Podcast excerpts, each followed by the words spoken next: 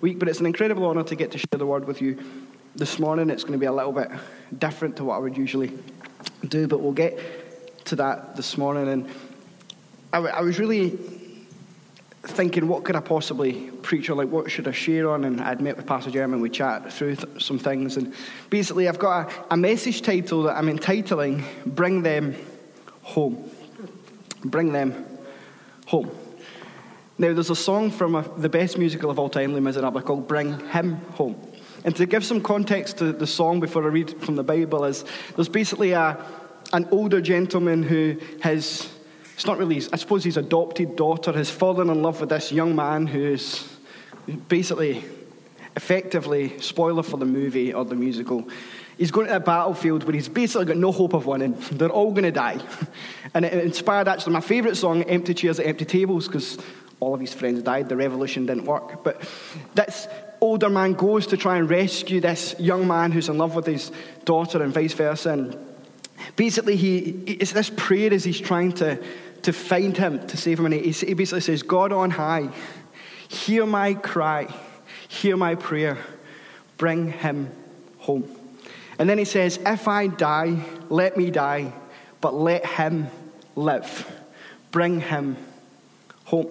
And it's such a beautiful song. And if you've heard Alfie Boe singing it, then there's no point in hearing anyone else singing it because he's so good at it.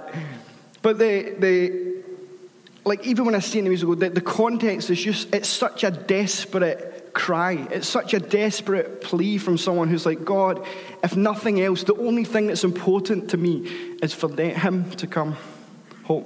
I don't care what it costs me. If it has to cost me everything, just let him live. And I was thinking about that this morning, and the word bring means to, to take or go with someone or something to a place or to cause someone or something to come to a place.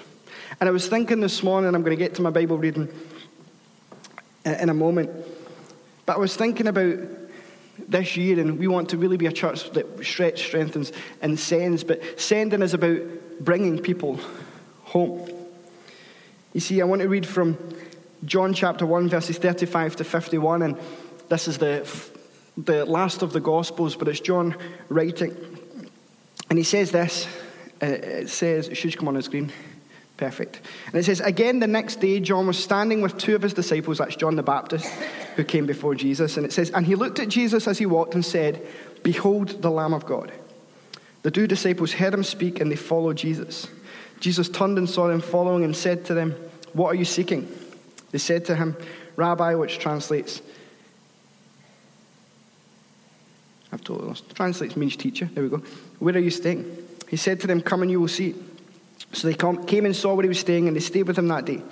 It was about the tenth hour, one of the two heard John speak and followed him.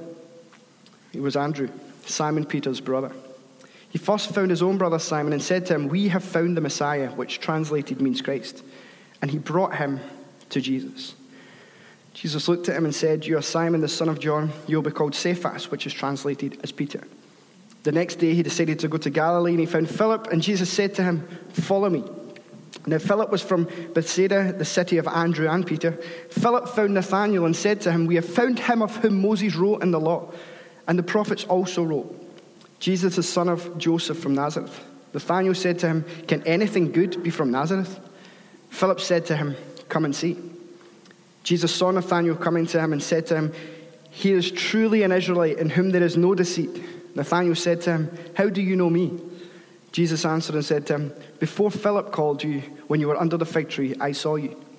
Nathanael answered, Rabbi, you are the Son of God, you are the King of Israel. Jesus answered and said to him, Because I said that I saw you under the fig tree, do you believe? You will see greater things than these. And he said to him, Truly, truly, I say to you, you will see heaven open and the angels of God ascending and descending on the Son of Man. I'm going to stop there. It's an interesting passage. It's really, Jesus is basically in, in John, he doesn't really do much of the whole Christmas story. He just kind of jumps straight in. In the beginning was the Word, and the Word was God, and that's how it all starts. And he's setting the foundation. But then, basically, John the Baptist was Jesus' well, I suppose half cousin, I suppose it would be at the time, and he was the best man. I hate to break it to you, but Jesus said he's the best man born of woman. So it's John, it's Jesus, then there's John the Baptist, and then there's pretty much everyone else is somewhere down below. But it's an incredible passage where John the Baptist says, Look, here's Jesus and his disciples, follow him. But what's really fascinating is that Andrew's first response is to go and get his brother to bring him to Jesus. You see, Andrew has just experienced the greatest thing ever an encounter with Jesus, and his first response was not to keep it to himself, but it was actually to go and bring others to him. You know, Psalm 24, verse 1 says this that the earth is the Lord's and everything in it, the world and all of its people belong to him. There's a quote that says, There is not a square inch in the whole domain of our human existence over which Christ, who is sovereign over all, does not cry, Mine. You see, Andrew in this story has a heart that says, I have to bring them home. There's countless examples. I could tell you about the time, and I went. I decided what I was going to do is I was going to try and look at all the Gospels and look at every experience where someone brought people to Jesus, or where Jesus was somebody was brought to his attention. But I gave up, to be honest, because I got through Matthew, and there was so many. It was taking me forever to do so. Because this is just the ones that are recorded in Matthew.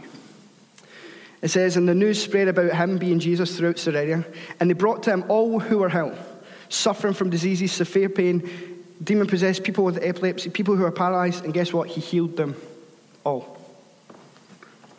There was a Roman officer. He's not even a Christian. He's not even a Jesus follower. He doesn't, but he's seen and heard about this Jesus. And when he, he's, basically his young servant was lying in bed, paralyzed, about to die, and, Jesus says, "Well, okay, I'll come." And Jesus, and the Roman officer says, "You're a busy guy. You don't need to come. All you need to do is say, be healed, and he'll be healed." And what happens is Jesus says, I've not seen more faith in anyone in the whole of the land. And what happens is because this, this rich ruler who, I mean, he's a servant, I mean, why would you care? You'll just get another one. But actually, he recognized there's a, if I can just bring them before Jesus, not bringing them to church, that's amazing, we should definitely do that. But actually, if I can just get people to Jesus, he can set them free, he can heal them, and ultimately, he can save them. I could tell you about the man who was paralyzed and he comes before Jesus on a mat and Jesus just says, Hey, your faith has made you well, go. Matthew, he invited Jesus to his house for dinner one day, and this is, he wrote the gospel, so he's maybe trying to show off, but it's Matthew chapter 9. He invites Jesus over for dinner, but he doesn't just invite Jesus, he actually invites the whole town. He invites those who are sinners. He invited his, probably his other fellow tax collectors. He probably invited everyone he knew who didn't know Jesus because he recognized that if I can just get people to Jesus, if I can just get them in His presence, if I can just get them near Him, if I can get them in the vicinity of Jesus, I have the faith to believe that He can set them free, that they can find hope. Because the earth is the Lord's, whether you believe it or not. The Bible tells me, and the Bible's true, it's the inspired word of God, that you are the Lord's, whether you believe it or not. But it's not a possession to Him. You're not like a, a thing He puts in. I mean, He puts you in the mantelpiece in the same way that a, a, a proud family member would put a picture on the wall to say, This is my son, this is my daughter, whom I'm well pleased. But you're not a toy to Him, actually, you're the most precious thing He has. God's God is like the father in the song from Les saying, Bring them home. He's so desperate in fact, he's so desperate that when he said, If I must die, let me die, but let them live, that actually when Jesus came, he did die and was resurrected because it's the only way that you and I can live. I could tell you about the woman where Jesus was going this way, but there was a woman who she brought herself before him and she was like, If I can just touch his garment. I just need one touch of him. He doesn't even need to see me. He doesn't even have to stop. He just has to pass through. And just being in his presence, there's a chance I could be set free. And Jesus stops and says, Who touched me? And instantly she froze because she realized that it was her. But I'd imagine she didn't freeze in fear, but she, she froze because she realized, I've been healed. I don't know about you, but maybe you've had issues that have been going through, you've been going through for life for years and years and years, maybe they're physical, mental, who knows, but I'm telling you that just one touch from Jesus can set you free. You just have to get before Jesus. You might have people in your world who you know that like, guess what? We just have to try and get them. We just have to try and bring them home. It goes on to say in that passage that he healed all kind of diseases and else. When he saw crowds, he had compassion on them because they were confused and helpless. Do you know anyone who's confused and helpless? Well, Jesus has compassion on them. Are you confused and helpless? Jesus has compassion on you. He also says in that passage that the harvest is great, but the workers are so few. So pray for more workers. And I believe that I'm looking out and we are the answer to that prayer. We have the opportunity to be the workers. Did you know, and I'm, I'm not, I've got no science to back this up, it's just faith that I believe. Do you know that there are more people who want to come to Jesus than we could possibly ever reach in our lifetime?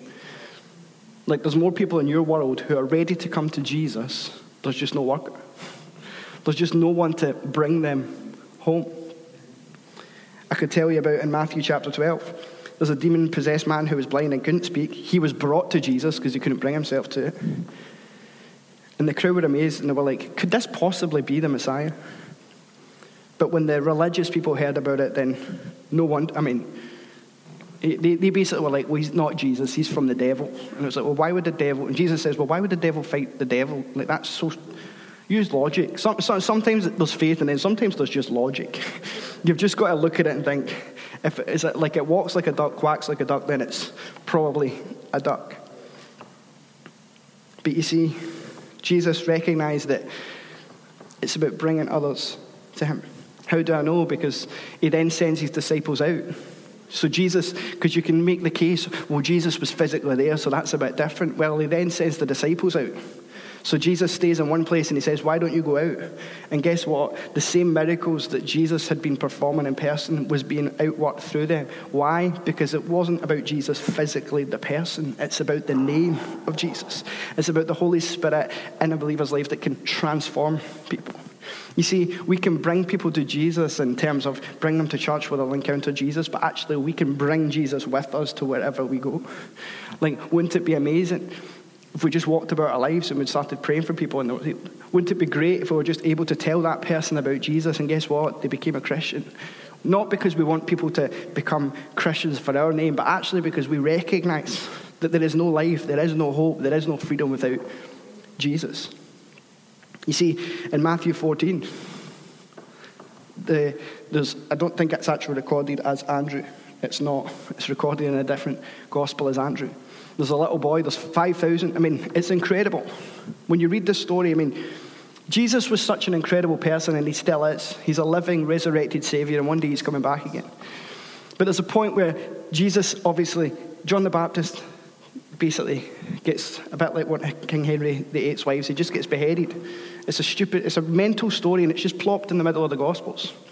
And Jesus decides, I need some time out, because he was human.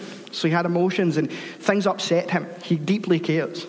If you think about the person you care most deeply about, multiply that by five million. You've then heard that they've been beheaded. You're probably not going to want to be around a crowd. You're probably going to want some time alone.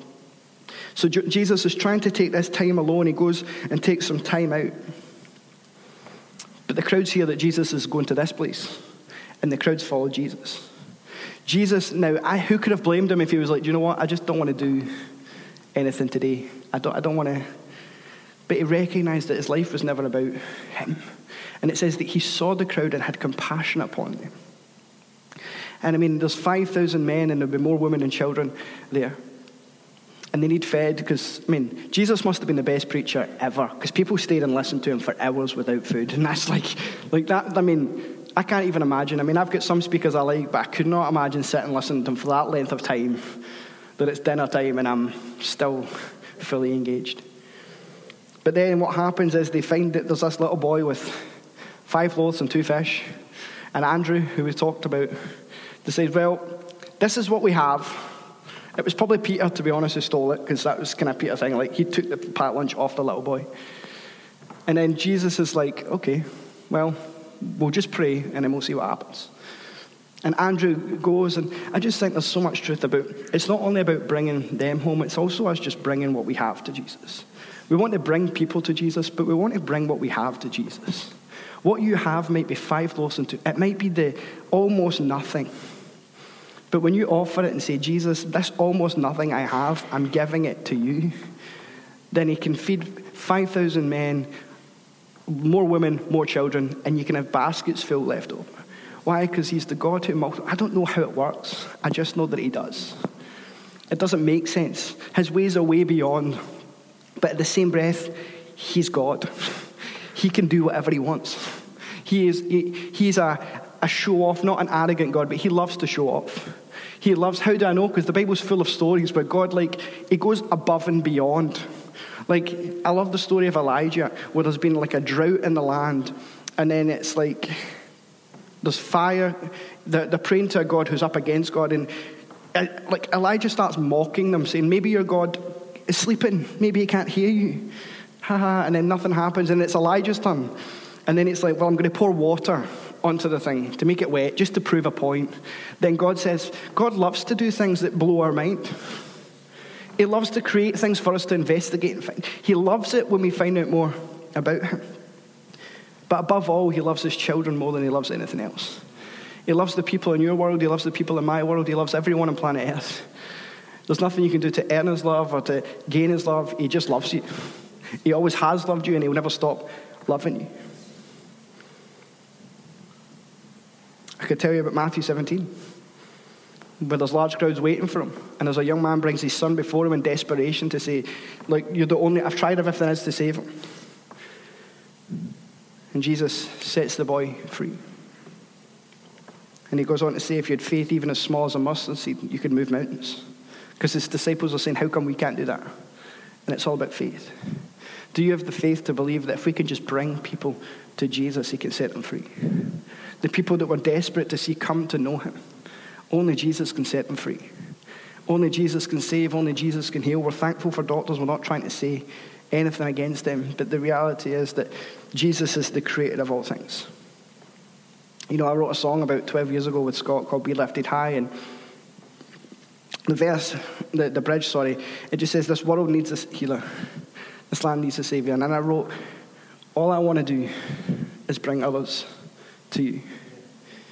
You know, we're on planet Earth to lift up the name of Jesus. Jesus gave us an instruction to make disciples.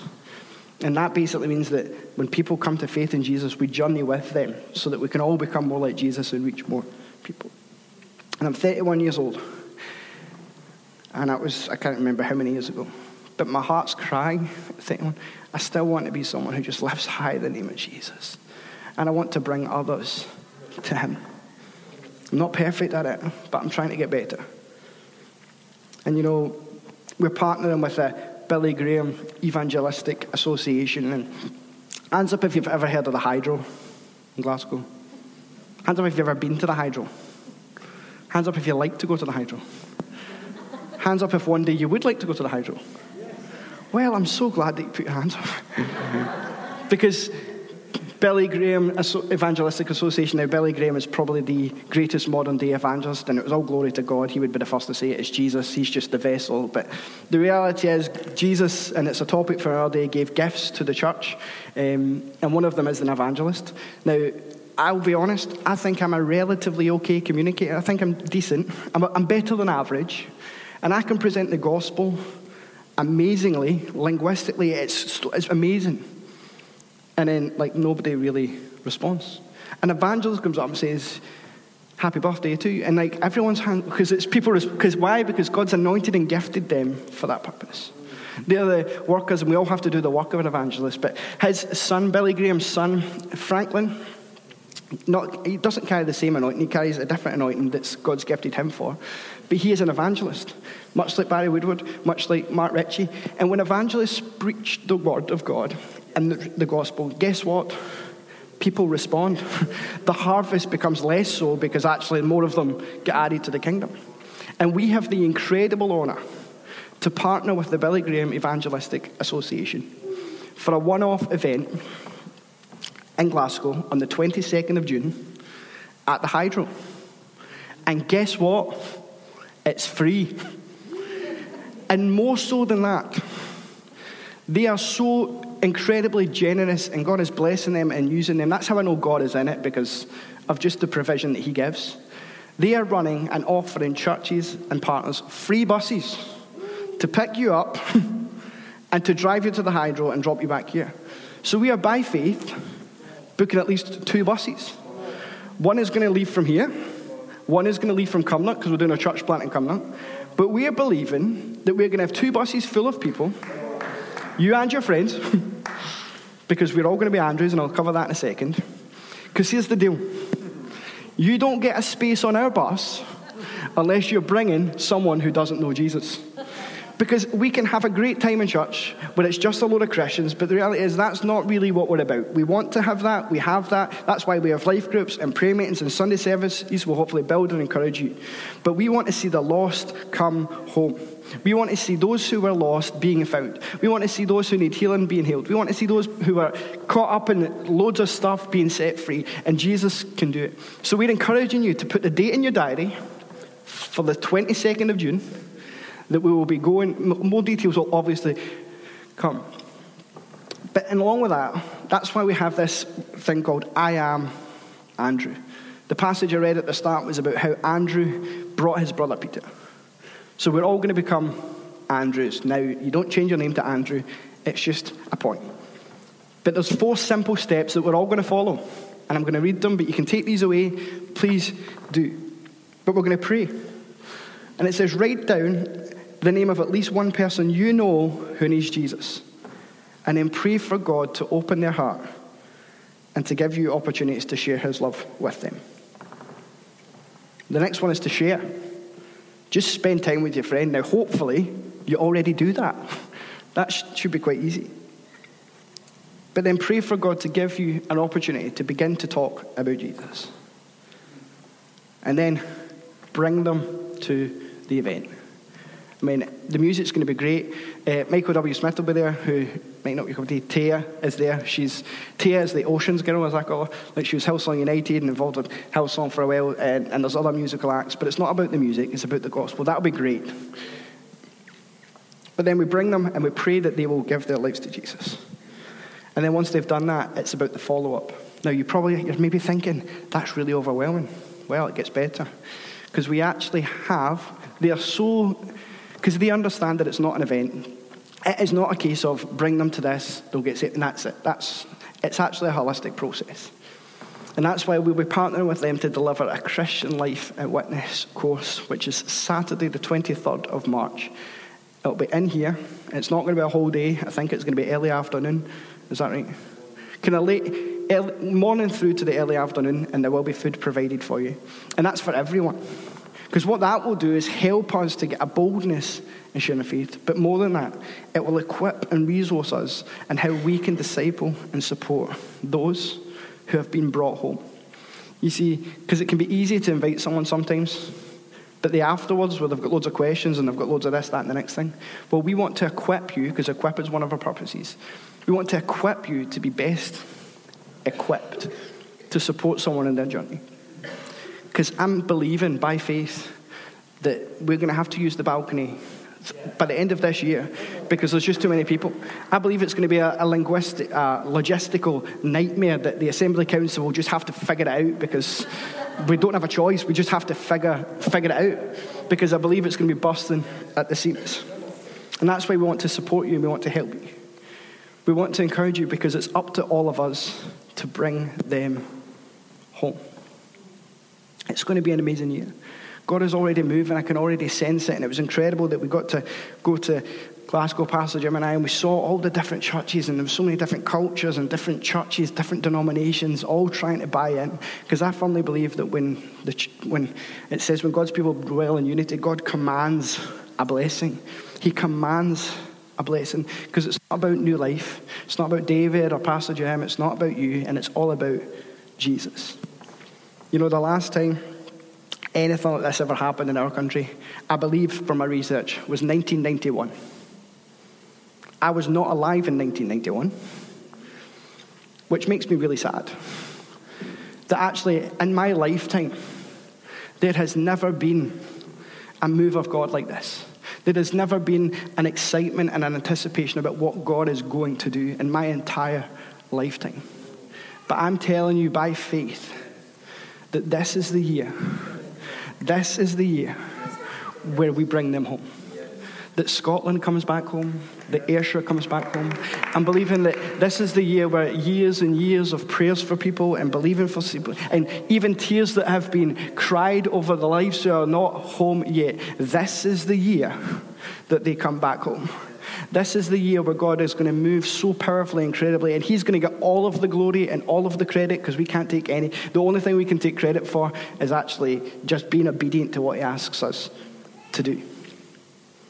Because we're on this planet to bring them home. To bring them home. You see, Jesus was sent on a mission to bring you and I home. Because as I said at the start, and the worship team can come up as I'm almost closing, the, the earth is the Lord's and the fullness thereof. Everyone, you and I, belong to Him. But we were far away from home. You know, the, the world fell, we, we sinned, we've all messed up, we've all fell short of God's standards. None of us are perfect. Sorry if that's news for you, but you're not. And so, therefore, Jesus had to go on a mission to bring them home. And so, Jesus came from heaven and he was born, lived a perfect, sinless life that you and I could. I mean, I don't even know how you do that, but I don't have to because Jesus did. And so when Jesus done that, he then went to a cross and died the sinner's death that we deserved. But he took it for us. And he walked out of the grave like we sang earlier. And because of that, we might have hope. And so you might be here, you might be watching online, and you've actually never even brought yourself to Jesus. Well, this morning, I just want to give an opportunity for you to bring yourself to Jesus. I'm not going to ask you to come forward to the front. It's just a simple prayer. And I'm going to lead us in it, and then we're going to worship our God again. And, but maybe in your heart, if you say after me, you know that you've, you've not been brought home to Jesus. You know that Jesus is the answer you've been looking for. You know it's been, you might have known or once known, but you just know, I actually just need to get right with Jesus. And if that's you, I just want you to say this after me if you're watching online or if you're in the room. Dear Jesus, thank you for dying for me. I give my life to you. Amen. You know, if you prayed that, we're not going to embarrass you or anything, but we would love to connect with you. If you're watching online, you can click on a link that says I have decided. But if you're in this room, there'll be people at the connection point. We would just love to pray with you and chat with you. And it's the best thing that you'll ever do. But now, can the rest of us all stand if we're able and comfortable? Because I just want to pray a prayer over us that, that we will become like Andrew, that we'll become the Andrews to those in our world. And then we're going to worship. Father God, I pray, Father, for every person here and those watching online. Father God, I pray that you help us to be people who bring them home, who bring others to you. Help us to be like Andrew and help us to just always be inviting and encouraging and being bold and brave. Give us opportunities, we pray, Father, and let us fill the two buses and more. We just pray in the name of Jesus that this is the year where those who are far from you come back home. And those who have never been there come home for the first time. Help us to be your vehicle that you use and help us to remember that it's you who saves and it's you who gets all glory and honor. We look forward in anticipation to what you will do, and we're thankful for what you have done. We give you all praise and glory in the name of Jesus.